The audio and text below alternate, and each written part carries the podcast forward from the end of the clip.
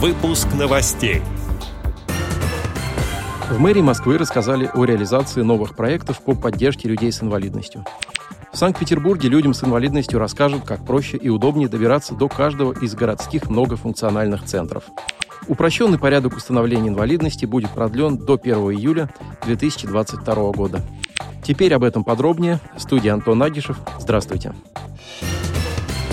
Упрощенный порядок установления инвалидности будет продлен до 1 июля 2022 года, сообщает ТАСС со ссылкой на главу Минтруда Антона Котякова. Данная процедура не требует личного обращения и предполагает автоматическое продление инвалидности.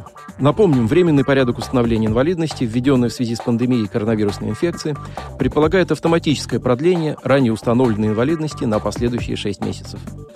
Он также позволяет присваивать инвалидность впервые без личного обращения гражданина в Бюро медико-социальной экспертизы. Все необходимые документы поступают в инстанции с помощью системы электронного межведомственного взаимодействия. Выплату пенсий по инвалидности и обеспечение людей техническими средствами реабилитации также будут назначать и продлевать без личного обращения. Пресс-службы мэра и правительства Москвы сообщили, что социальная интеграция инвалидов и формирование безбарьерной среды являются одними из важнейших направлений работы. В Москве проживают около 980 тысяч людей с инвалидностью, пишет российская газета. На данный момент полностью или частично приспособлены для маломобильных граждан 86% социально значимых объектов города.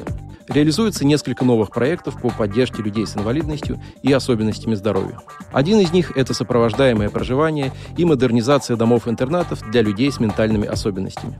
Теперь они называются «социальные дома» и проектируются с учетом потребностей маломобильных граждан.